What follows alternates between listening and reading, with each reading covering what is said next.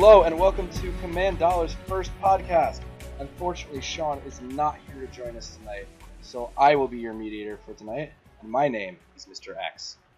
Hey guys, Kevin's here. I make all the really crappy gifts. Hey, Ryan. I used to do the weekly deck clinics. I'm Kara, and everybody's wrong except for me. Uh, I'm Donald, also known as Chef. I bring up all the Kirky cards nobody knows about. So the first thing we're going to talk about, our first question for tonight, what goes through your mind when you see an opponent's commander, but before the game starts? So when you first start shuffling and you see that your opponent puts the commander in the zone, what's your initial thought? I guess when I see it, I always think, all right, I see like let's say Riku. Which direction are they going to go? Are they going to go for the sorceries, an instants? Are they going to go for the creature? It's almost like a guessing game until you start seeing how it fleshes out later. Well, but just by making your initial, you turn over and it's Riku or it's Rafiq of the Many. What is your initial thought? How do you interpret the player, or what do you? What does your mindset become? The very first thing that I personally analyze when somebody flips over the commander is the quality of commander compared to the other commanders in that color combination. For example, um, I believe is it is it uh, Vish Kal that's black white? I would personally play Vish Kal over Teysa any day if I was playing black white, and I'm a more competitive player.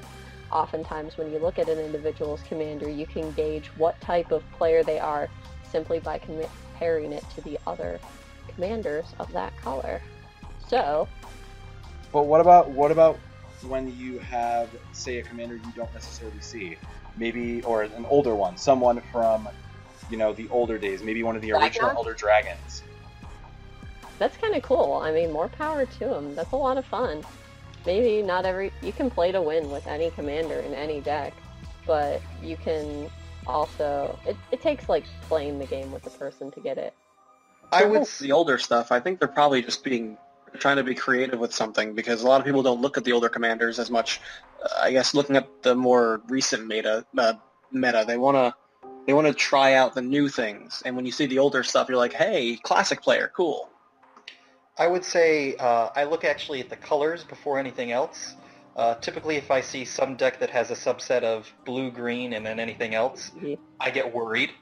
I uh, if there's any like notorious commanders, I pick which players I need to watch their first few turns. If I'm seeing, you know, foil unhinged lands and incredibly powerful mana rocks, that's like a big warning light. The commanders really only tell me who to look at in the first couple turns. So, what types of commanders do you look for that kind of put a target? On do you, would you say like what kind of commanders initially paint that target for you?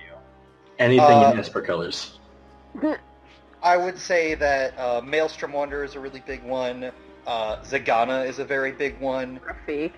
More recently, we've got um, the, the big uh, big monster in the room, Bug Commander, used to be Damia, but now that we have Tasigur, if I see a Yeah. Tasigur, that's a Uh-huh. very big warning siren.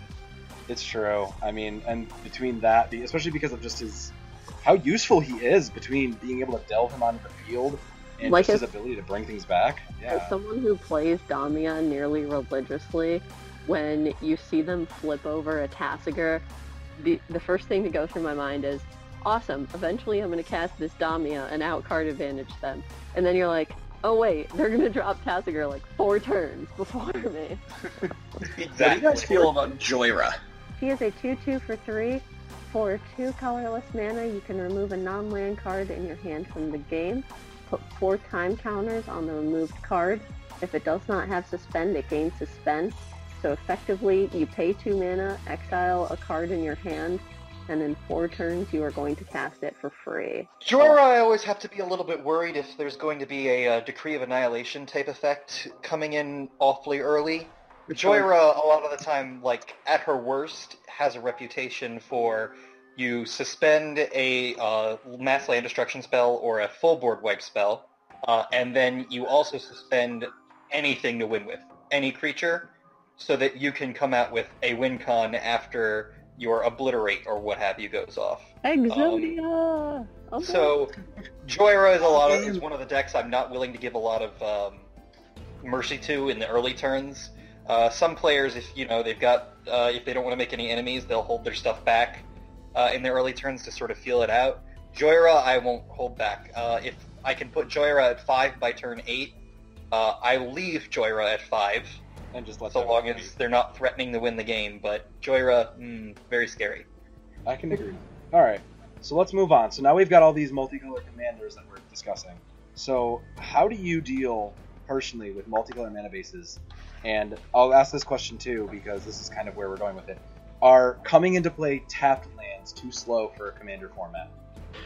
I play with the coming into play uh, tap lands mostly because my meta allows that. Uh, it's really meta dependent. If you play with a bunch of really, really uh, try hard people, it's not ever going to work because they'll just steamroll you for having for being at that disadvantage. But if your if your play group allows for it, there's no real disadvantage there.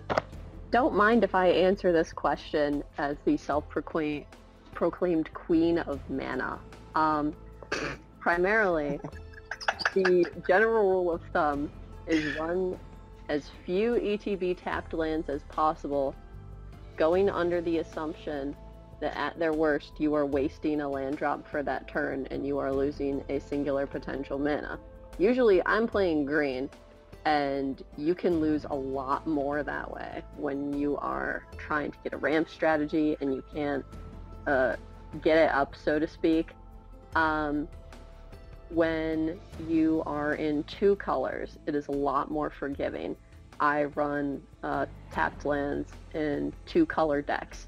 I try to limit it to like three at max, but it's you got to remember like each turn you play an ETB tapped land, and most commander players don't think about their mana curve as hard.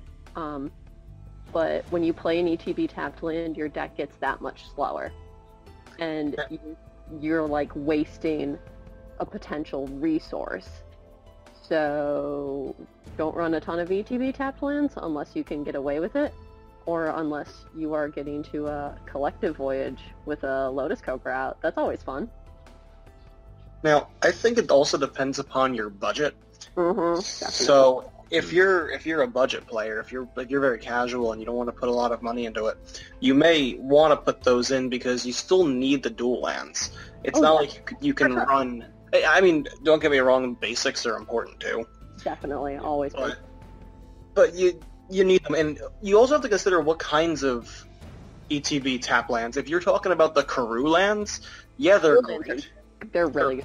They're amazing lands, but one thing to remember is if you're playing against somebody who does land removal and they you lose Mhm. one of your Karoos, you just lost two mana, and that was you lost three.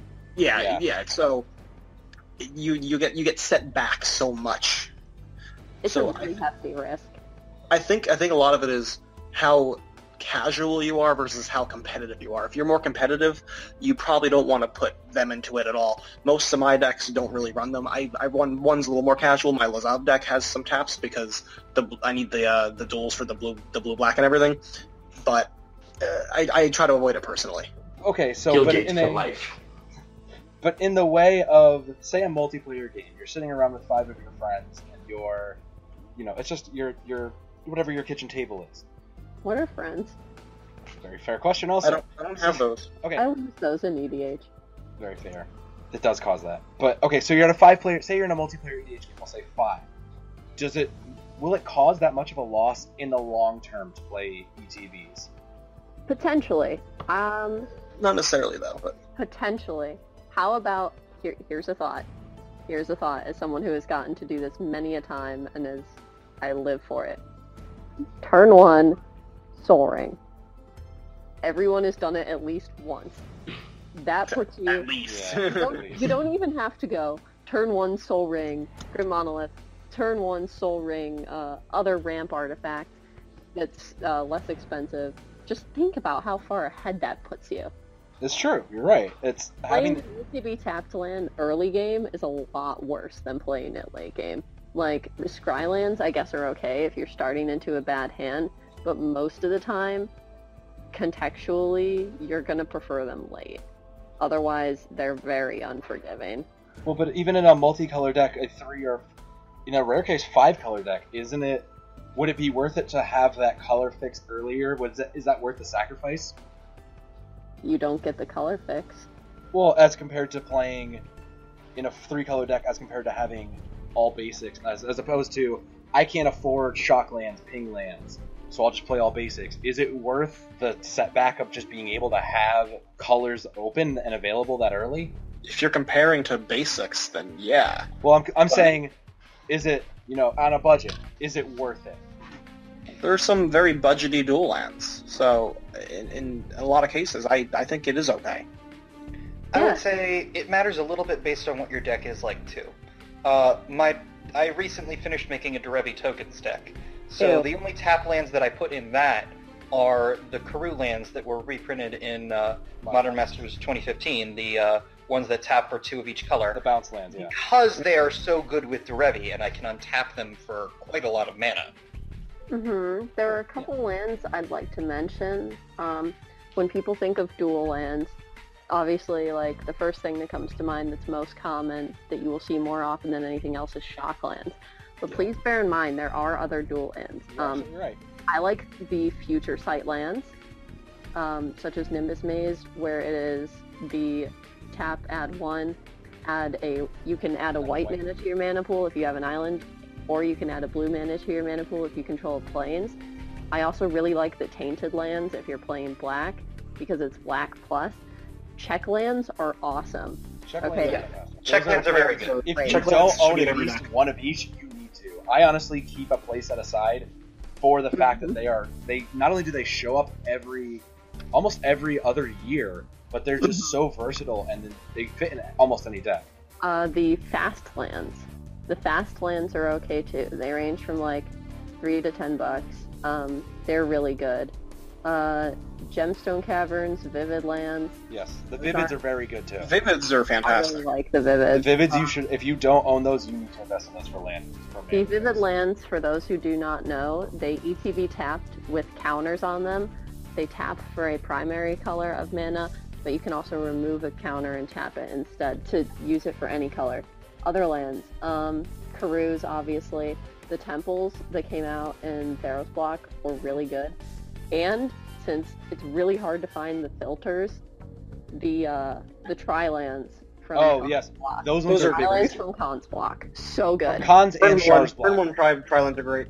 The con from Khans and Shar's block, those tri lands are very.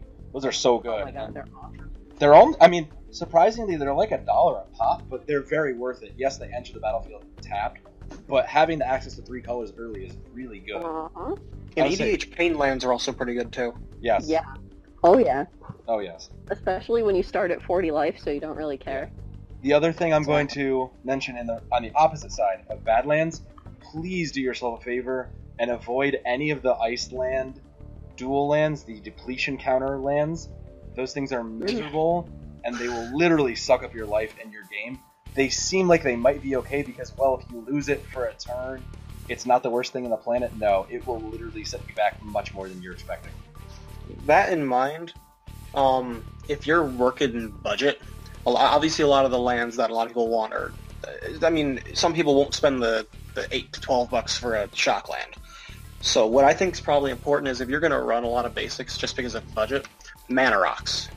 Mm-hmm. Definitely. And the one that nobody has an excuse not to run is Sol Ring. It is in literally every precon deck now. And if you want colors and you and you can afford it, chromatic lantern. Chromatic Lantern is really Or good. even Command Tower. Command Tower is still very good for that. Yeah, I Yeah. don't know if I would recommend Chromatic Lantern if you have just a two-color deck. It's certainly You're good, right. but you don't need to go out of your way to I could agree go. with that. I could agree with that. Three or more is probably better. Oh yeah. Three or more, you should really try to get one if you can. Remember, it makes all your lands tap for any color. It just makes your lands so much better. Now there Um, are some enchantments that also do that though. All right, let's Uh, let's but Prismatic Omen is a billion dollars. Yeah. So Yeah, All right, no, so let's let's when in doubt, along. play Maze's then. Indeed. Let's move along. So, the rise of, and I know we've discussed this before, this because the term lost it, but if you look in some of the uh, Wizards areas, they'll mention it as dual commander, what most of us know as the French or the 1v1 commander. How do you think that affects the overall name of commander? Where commander was originally started as this big name for a format that was designed as a multiplayer, a free for all, and a, and a meme for that. How do you think having this formation of a 1v1 format, kind of a sub format, works within the community. I think it's a love hate relationship. I think Because- it just appeals to a different kind of player. I would say one of the things that you need to think of when you are a casual player is you can't get in the mindset that uh, the competitive player is uh, out to ruin your experiment, uh, your experience. Different people want to want to enjoy the game different ways, and if your group is pinched for members, uh, somebody playing French could dampen your experience. But generally, if you've got enough people to go around, the French players will congregate naturally, and it will make the people who want a more casual experience more able to just play among themselves. Ooh, and um, the French players, if you've got an extra like casual style deck lying around, I've never met anybody who's gonna bash on you for wanting to just hand them a different style deck. Yeah, we are really, really attached to our French decks because it's 1v1. Like, Magic was initially started as a one-on-one duel between two wizards. And when you have this chaos of wizards all fighting together, it gets pretty complicated. Sometimes I just don't want to play multiplayer because I don't want to hit a billion and one upkeep triggers. Or You're right. it, it can get crazy. You're Or 12 hour game. Yeah, I mean that's. yeah, when when turns start taking half an hour to get through, you kind of wish you were just playing one person. I won't lie. It's that's at least for It me usually personally. takes That's longer been than a reason. It's like an hour and a half. Yeah. When I when I I just yeah when I can take a break when I can go to the bathroom, come back and steal someone's upkeep. That's kind of been a deterrent for me at least.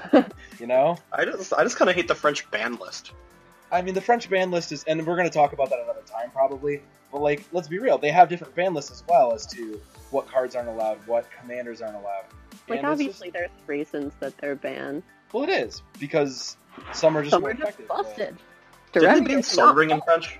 Yeah, uh, all of the big name mana rock, I believe. Um, I think Ancient Tomb might be banned. I think Grim I think it Monolith is. is banned.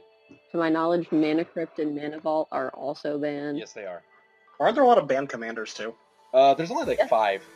For example, Derevi. Well, okay, but that's go. now broke as heck, regardless of the format.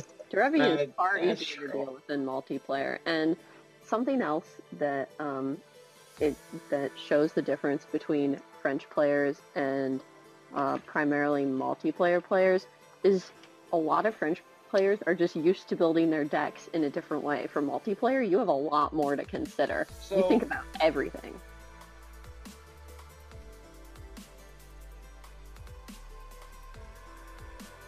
I mean, that's fair, and I'll buy that. So then, um, I mean, Kara, you probably have played more French than the rest of us. So, what are the typical commanders you see for you know French v one?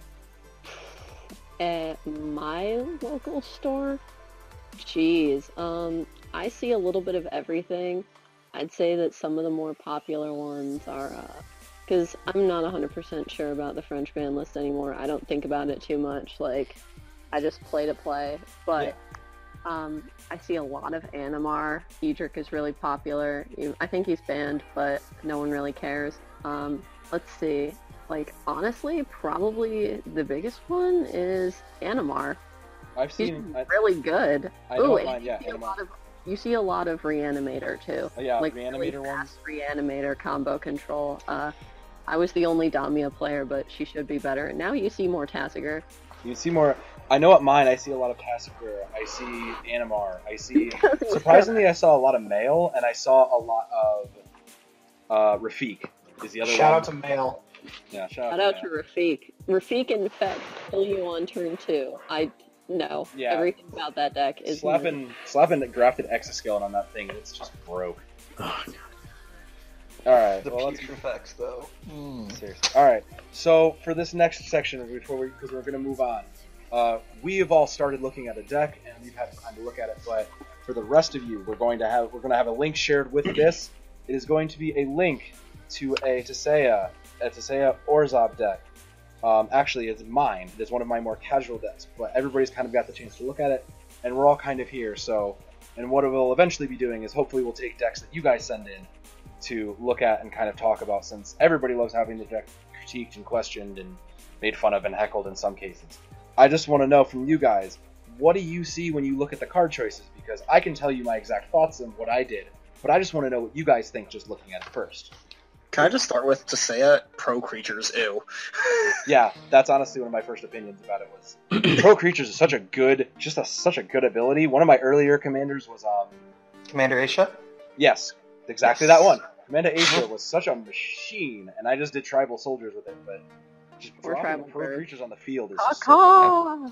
I guess the first thing that I would say when I look over this uh, deck list is I get a little bit confused about the uh, individual cards, but as I noticed, this uh, basically looks like a block constructed uh, commander deck. And Mhm. so it's not really in the way I sort of make decks, but I uh, it's very much on flavor more above all else. So it's it's a hard to make the uh, suggestions of you know what would I swap in, what would I swap out. There's obviously a lot of purpose. You would be correct. I mean, Yeah, It- the it- flavor is great. There are a lot of things that could be replaced that you're missing out on. Like you have, I really like part of your. I love merciless eviction in your list. Um, the primary issue I have with it is that you run a lot of creatures, and that can make it kind of difficult when you're focused on that. Cluestone, what is that Cluestone? Cremate's Uh, kind of a artifacts. card. You have a lot of strange cards that I don't really know because I didn't play in Return to Ravnica block. how did you not? I started in Ther- I started in Theros. Really? Yeah. I got back into Magic and Return to Ravnica. Yeah, so- Return was was my first uh, pre-release actually. Ravnica. I actually went upstairs into my like giant box of commons and uncommons and almost built this deck card for card, save a few things. I do appreciate that your average CMC is quite low, though. Yeah, let's say what is the average CMC of this deck is approximately 2.86. So Yep. this is a There's a fast lot deck. of there's a lot of land. There- there- 36? There are a lot of lands. Um, you're gonna have a pretty easy time with mana. It looks like. But since I imagine you went downstairs, opened up a box, and just pulled everything out of it to come up with a deck, you did pretty good based on what it seems like you did. And the flip, like honestly, the best part about this is all the flavor from being Return to Ravnica block. I was gonna say, and now I'll it give tells you. a story. I would say this is actually, and now I'll give you what my thoughts were behind this when I built this. So I'm sure you guys have done all those things where you start opening packs and decks just kind of come to you where it's like I have a billion red green cards from this one set, and it conveniently, you know, I opened half a dozen Gruul cards. You know, um, that's literally what happened to me. Is that I had literally opened, you know, mer- you know, Merciless Eviction, to Teysa, Underworld Connections. A lot of these cards were just like I had just a bulk of these, and there were only one ofs, and I thought about it, and it was, you know what? I've played a lot of Return to Ravnica. I'm sure I have, you know, the majority of the stuff that can kind of make a cool deck about it. And the other thing I thought about with this is if you look at 90% of the creatures, as you said, I think I have every extort creature that was that was printed, which I think is about 13 to 15. So what you see is that you have a bunch of extort with all these low costing spells to help, you know, get out creatures that have extort and all that to kind of aid in the multiplayer. But all these cards, if you look at them, with the exception of like two that I had to fudge, all of them, as you noted, are from like Return to Ravnica block, and all of them are Yeah. mentioned or of Orzhov. You know what I love the most about this deck, though? I like the fact that it's super casual, in that when you're when you're when you're playing casual, you don't want to. You're not trying to go through the game where it's like, oh, I win turn four. There's there's virtually no bombs in this. Which, if you're just playing for fun, you're trying to just pass some time. Like, let's just say you're at an event and you're just you're you have 20 minutes left in games, and you're just like, I, I need to do something. This would be a great deck to just sit around and just mess around. Quick question: Why Skyblinder staff? Skyblinder staff, literally because of the mention of where is it? I need to find it online. Can't It's in the flavor text. It literally mentions Orzhov. If Yeah, that's settled, If that's the only thing between me and a mountain of Orzhov coins, then I'm about to be very rich, Steve. Yes. Flavor, flavor, flavor. Oh flavor my flavor. god. That's really the only reason that card is terrible. Uh, yeah, listen, there's reasons. Yeah, in things like that and cremate, because cremate is really not a card I like. A one mana cantrip is not my ideal thing to play. Neither is Beckon Apparition.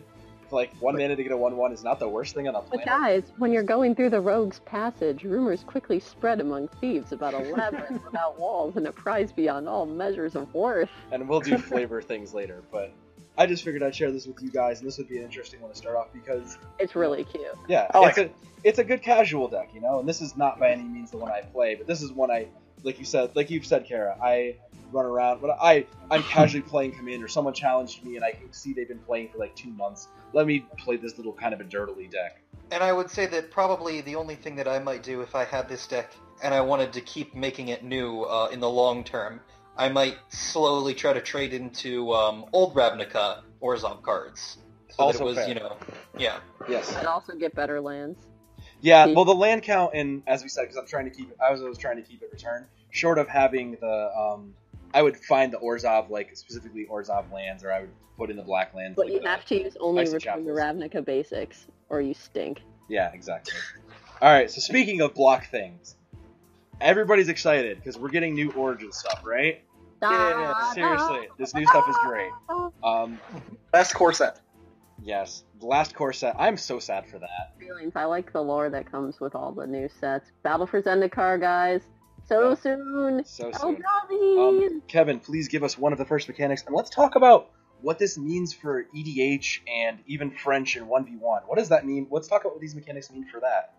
All right. Um. Well, first of all, before I even get to the mechanics, the first new thing that, that everyone saw right away was the flip planeswalkers. Oh my Woo. god, yes.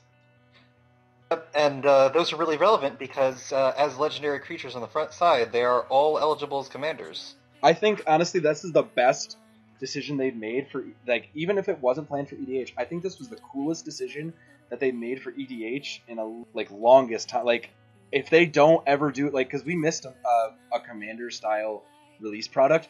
I think this was their nod to the commander community, saying like, "We didn't forget about you. Check out this cool thing." Uh, also worth noting, not only did they make these five planeswalkers usable as commanders, they are also usable as tiny leaders commanders. Are they? All five of them Oh, are they're all CMC three or through less. Yes, that is true. Yep. By the way, I'd like to amend a statement I made. This is not the first flip planeswalker. correct because we do have You, Garruk. you uh, do have Garruk.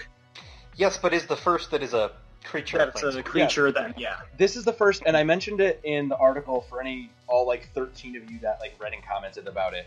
Um, i mentioned it. I don't like calling it transform. They're still using transform but it doesn't feel like it's a transform. It feels like it's i said enlighten because that's what it is. It's like they get their spark.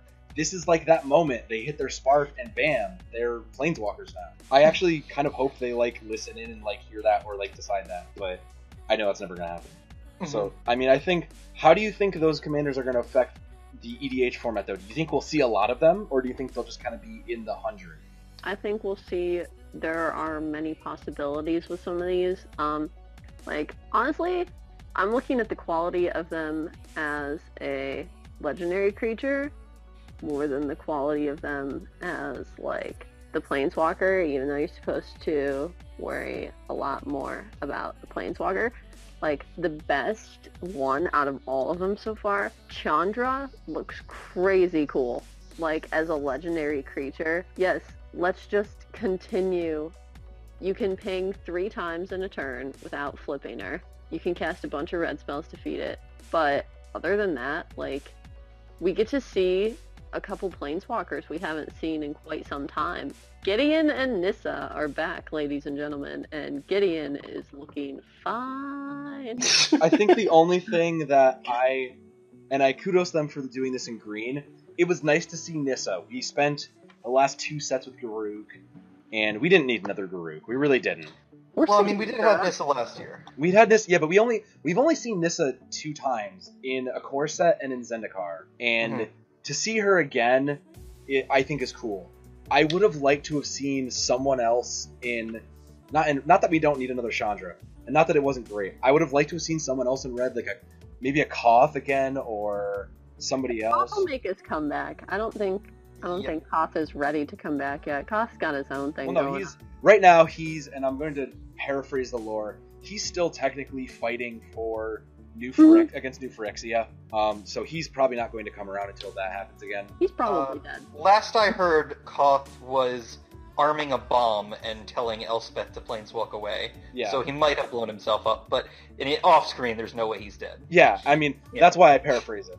Um, Yeah. But even in, guys, really, look at the new Gideon. For anyone No, who has not the not new seen Gideon is sexy Oh as shit. God. I won't lie. it, the Planeswalker side of um, the New Gideon. Kytheon hero of Akros, who's the legendary creature human soldier, two one for one. The Planeswalker side starts at 3 loyalty, plus 2, up to one target creature an opponent controls attacks Gideon Battleforge during its controller's next turn if able, plus 1, until your next turn, target creature gains indestructible. Untap that creature, and 0, until end of turn, Gideon Battleforge becomes a 4-4 human soldier creature with indestructible that's still a planeswalker and prevent all damage that would be dealt to him this turn. I like that Gideon's still Planeswalker that turns into a creature that beats things up. He's hmm. but that's Like Gideon's. Gideon's smack stuff. That's, That's, his thing. That's I like his Jura thing. better. He just goes and fights. He doesn't care. Liliana takes away people's cards. Jace draws you cards. Nissa does dumb stuff. Chandra likes to burn things. And Gideon's just like, I am mad. The other one that and Every the other one that I was going to say, I don't know if I was, I was okay seeing, but I wasn't. I was kind of like another one was Jace.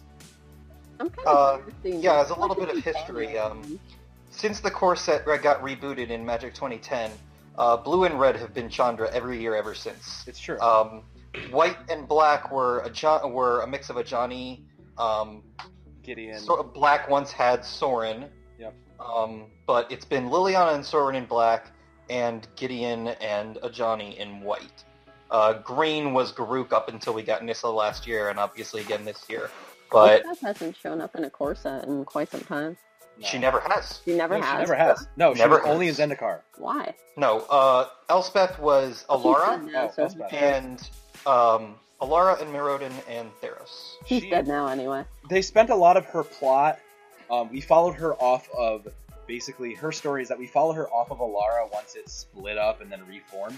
We followed her trying to find a new home and watching her go to Mirrodin and getting feeling like she was she belonged there and then losing that and then the Theros and trying to fit in there and her thing's just Losing literally been like not being able to find a home hmm and it's You been know, kind of tough. maybe maybe she should just pull an Azusa and go to Kamigawa and stay there. I mean maybe, but who knows? The people of Kamigawa are my family in Kamigawa. Well, but then we have But mm. then, but, okay, but even in a case like that, because now that you mentioned Kamigawa, you know, Tamiyo, we she showed up briefly on Innistrad to see what was going on in the lore, and then we haven't seen her yet. And Yeah. Yeah, Why did Venser have to go? Why did Venser have to go? He Venser was- had to sacrifice himself. I will say not seeing Tamiyo again has been a little bit of a disappointment for me because I He's think more blue. She's more blue. she's more exemplary of a mono blue character than uh, Jace is. Sure. She's very much just, oh, I'm always curious, always wanting to learn. Hmm. Uh, Jace is a little bit more protagonist-like. Yeah. Jason, his lore feels like he should be a legendary creature the whole way through. All right, let's look at some of the other things we're getting. So, Kevin, what's what's one of the other things we're getting? All right. So the first mechanic, renown blank, where blank is a given number. When this creature deals combat damage to a player, if it isn't renowned, put blank where the number is, plus one plus one counters on it, and it becomes renowned.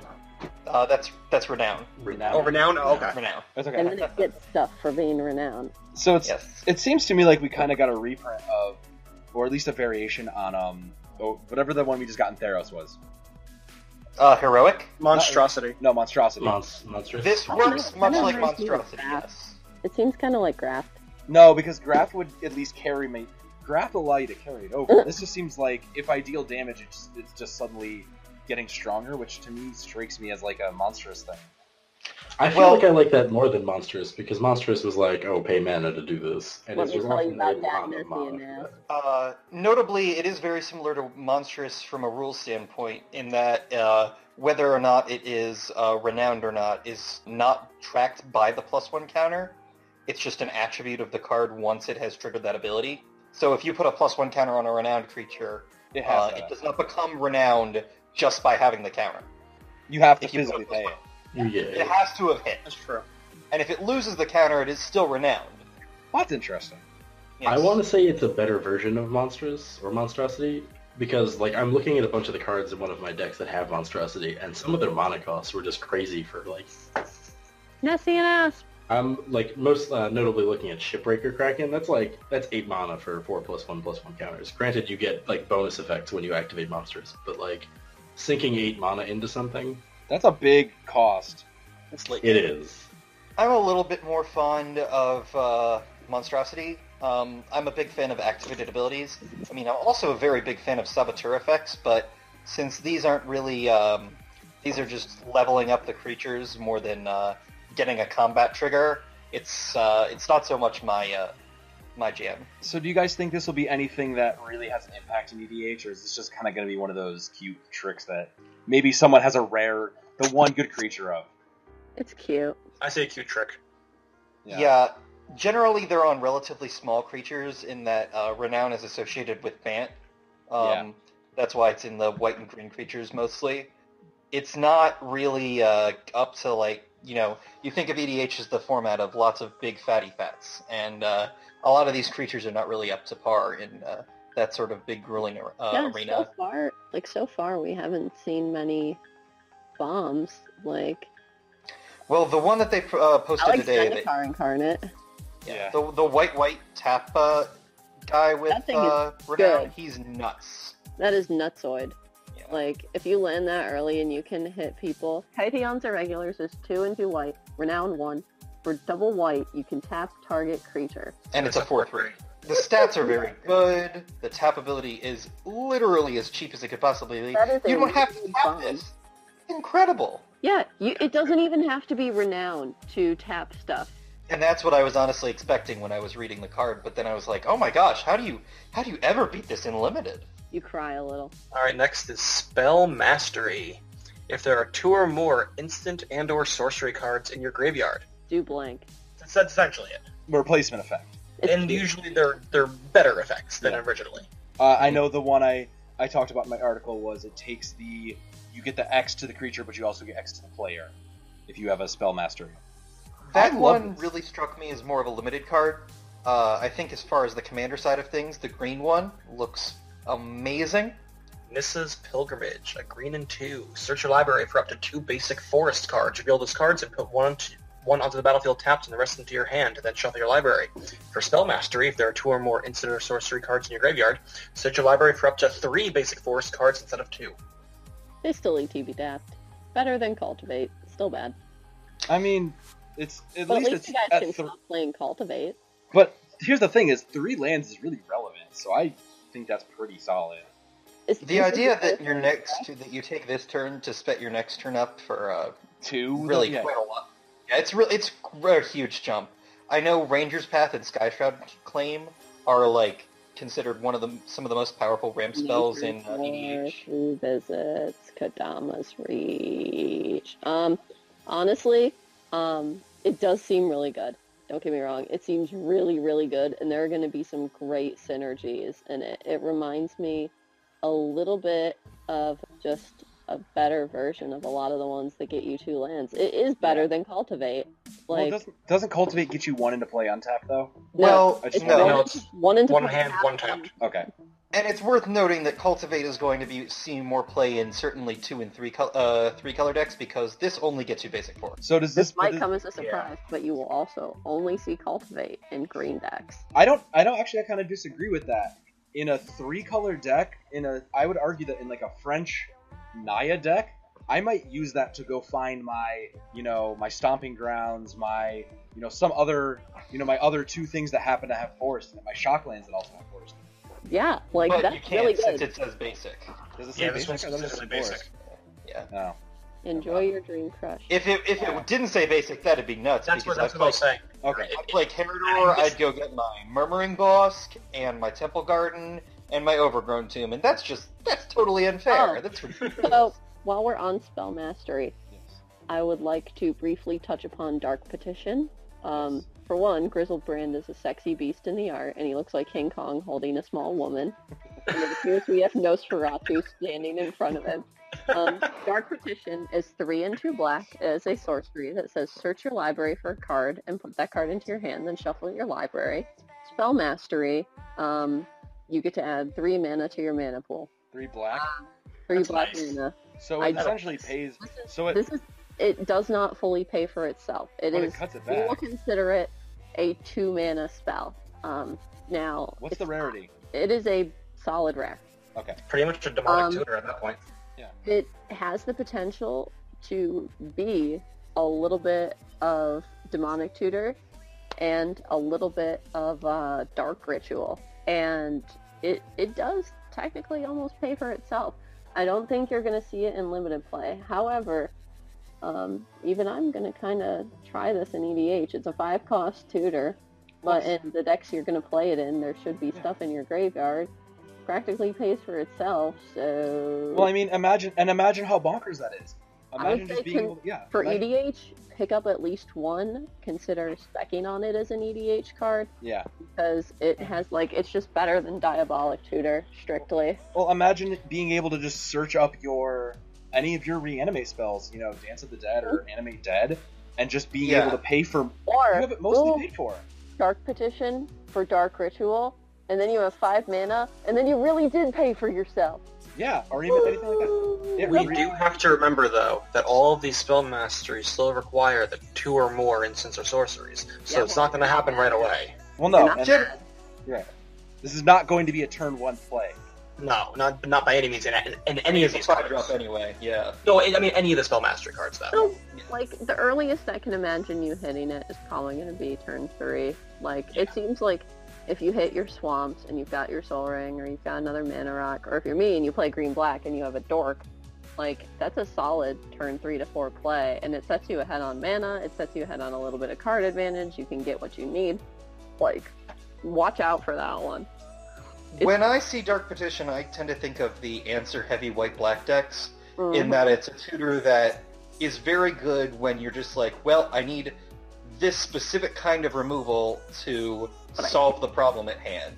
Uh, this turn I need Damnation, okay, so I go tutor, I get some of the mana back for Damnation, and with six mana up total, I Damnation from the deck that turn. Or maybe I need the Merciless Eviction instead. Yeah. Oh, yeah. Yeah. And saying, maybe even you in the can't deck, cast we more could- yeah. than that. You can hit the stuff that's two mana. Like I was just being able to hit your.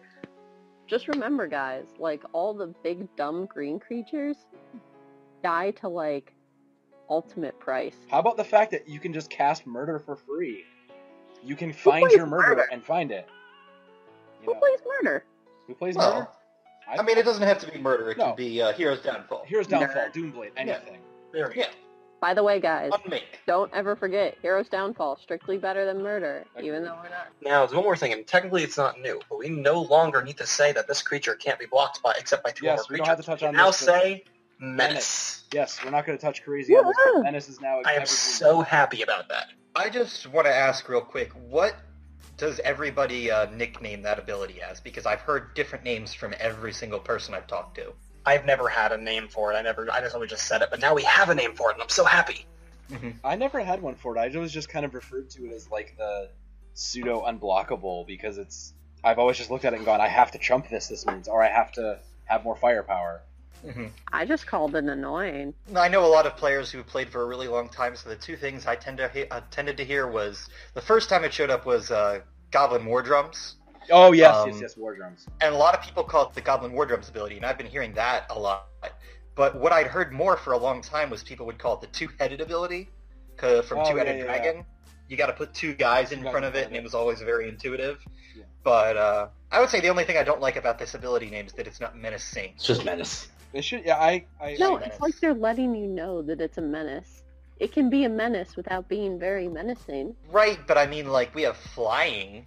Nobody gives a shit about flavor anymore. Yeah, it's kind of Yeah. lost in that regards. All right, let's jump on. This is going to be the last part, and this is going to be the part we're going to look for you, you our listeners, and this is we're going to take a question that got sent to us from uh, one of our followers. Hip next door neighbor asks, "Hey, I'm making a flyer EDH deck with Meloku, the Clouded Mirror. Any suggestions would be appreciated. Someone just give us a quick what is Meloku? Meloku, it costs four and a singular blue mana. She is a 2-4 with flying legendary creature Moonfolk Wizard. Uh, for one mana, return a land you control to its owner's hand, and then you put a uh, 1-1 blue illusion creature token with flying into play. So let's just quick brainstorm. What kind of things would you want with this commander? Mystic Land, stuff. landfall.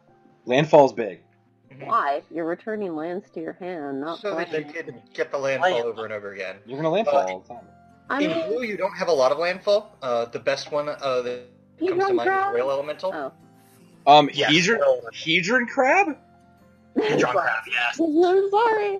Hedron crab? Come on, seriously, that's gonna be like my pauper tiny leader whenever that happens. But yes, Um, Um, I like Oboro Palace of the Clouds in this deck. It is a land that taps for one blue mana, and for one colorless mana, you can return it to your hand. If you're since you're playing mono blue, and if you don't feel like if you don't mind feeling like a huge jerk, you could play Quicksilver Fountain. that would be good too. Yeah, Yeah. that's a fun card. I I, love you- that card. I think the other thing to note that's important is the type of creatures that you get back from this. You get illusions, and that's we had a big thing for that not too long ago in M10, Uh, M12. M12. Yeah. Yes. So I mean, I think that's big to look at all the illusion stuff you got too, like the um, Lord of Lord of Illusions. the Lord Yeah. of Illusions. Pretty Lord of the Unreal. Yeah. yeah, that guy. Ooh, a potentially fun island if you want to, or a fun land if you want to try to mess with uh, Meloku's ability is Teferi's Isle. I don't know if you guys know what that does, so I will tell you. It is a legendary land with phasing. Oh God. The ETB is tapped, and when you tap it, you can add two mana to your mana pool. You add two blue, but it phases every. Actually, uh, that's probably the worst one because if you return that to your hand, uh, it takes two turns to use Teferi's Isle because before you can tap it after it untaps, That's the fun part. it part. phases out. It makes Uh, a Walsy. I'm sorry. Favorable Winds. Favorable Winds. Good card in this deck. Yes. Yeah. You have flyers. Um, Unfortunately, the two best cards I could think of uh, were are both relatively expensive, but the ones that you get a ton of mileage out of are Opposition, which is Oh, two yeah. blue blue. You can tap any creature you control to tap a permanent an opponent controls. yes. So if you have more creatures than they have lands, um, tough luck. It looks like I'm playing Magic and you're not. That's uh. Land Equilibrium is another really good one. Oh my Uh, gosh, that because card's you are putting obnoxious. Your hands. Uh, it can lock people out of getting into their high la- land totals, but that's very expensive. It's uh, for approximately a forty dollar card. But another good land, since I like to talk about lands, and I'm sorry, I really like to talk about lands. I like um what you call it, Cephalid Coliseum for this deck, just because it can draw you cards. And don't forget, your commander is a wizard, and you don't want her to die if you plan on abusing her ability. So please, please, please run your Riptide Laboratory. It's like a five dollar card. You can tap it for colorless mana, and for one in a blue, you can tap it and return a wizard to your hand just there's no reason not to play it. it even if it's just to protect your commander if you plan on using her primarily don't let her die it makes you look like a jerk There is one other cheap one that I remembered. Uh, Patron of the Moon. Yes. Oh yeah, yeah, yeah. Moonfolk offering, and since your commander is a Moonfolk, furthermore, his ability lets you pay one mana to put two land cards from your hand back into play. So you can use him to work against the disadvantage that Meloku can create by returning your lands. You're right. There's plenty of help from the other Moonfolk, the few that we have, which I'd love to see that as expanded tribe, but the plenty that we get from that in Kamigawa block, which most are really cheap because that that block as a whole is inexpensive. All right, well we're gonna cut it there. Thank you everybody for your listening. Please comment, you know, leave us some feedback, ask us your questions, send us your decks. We want some stuff to talk about. We want to help you. We want you to. We want to hear what you guys think. And if you had Oh, fun, baby. well then yay. Uh, yeah if you like it tell us what you want us to change let us know that's what we're here for if We're open for constructive criticism. except for me because i'm right and you're not But most importantly, we're here for you guys. Without you guys, we are nothing. So And send we us love your you. feedback. Yeah, we love you guys. Send us your feedback. Send us your decks. Send us your questions. We'll answer them all in due time. Thank you, everybody, and we'll catch you on the next podcast.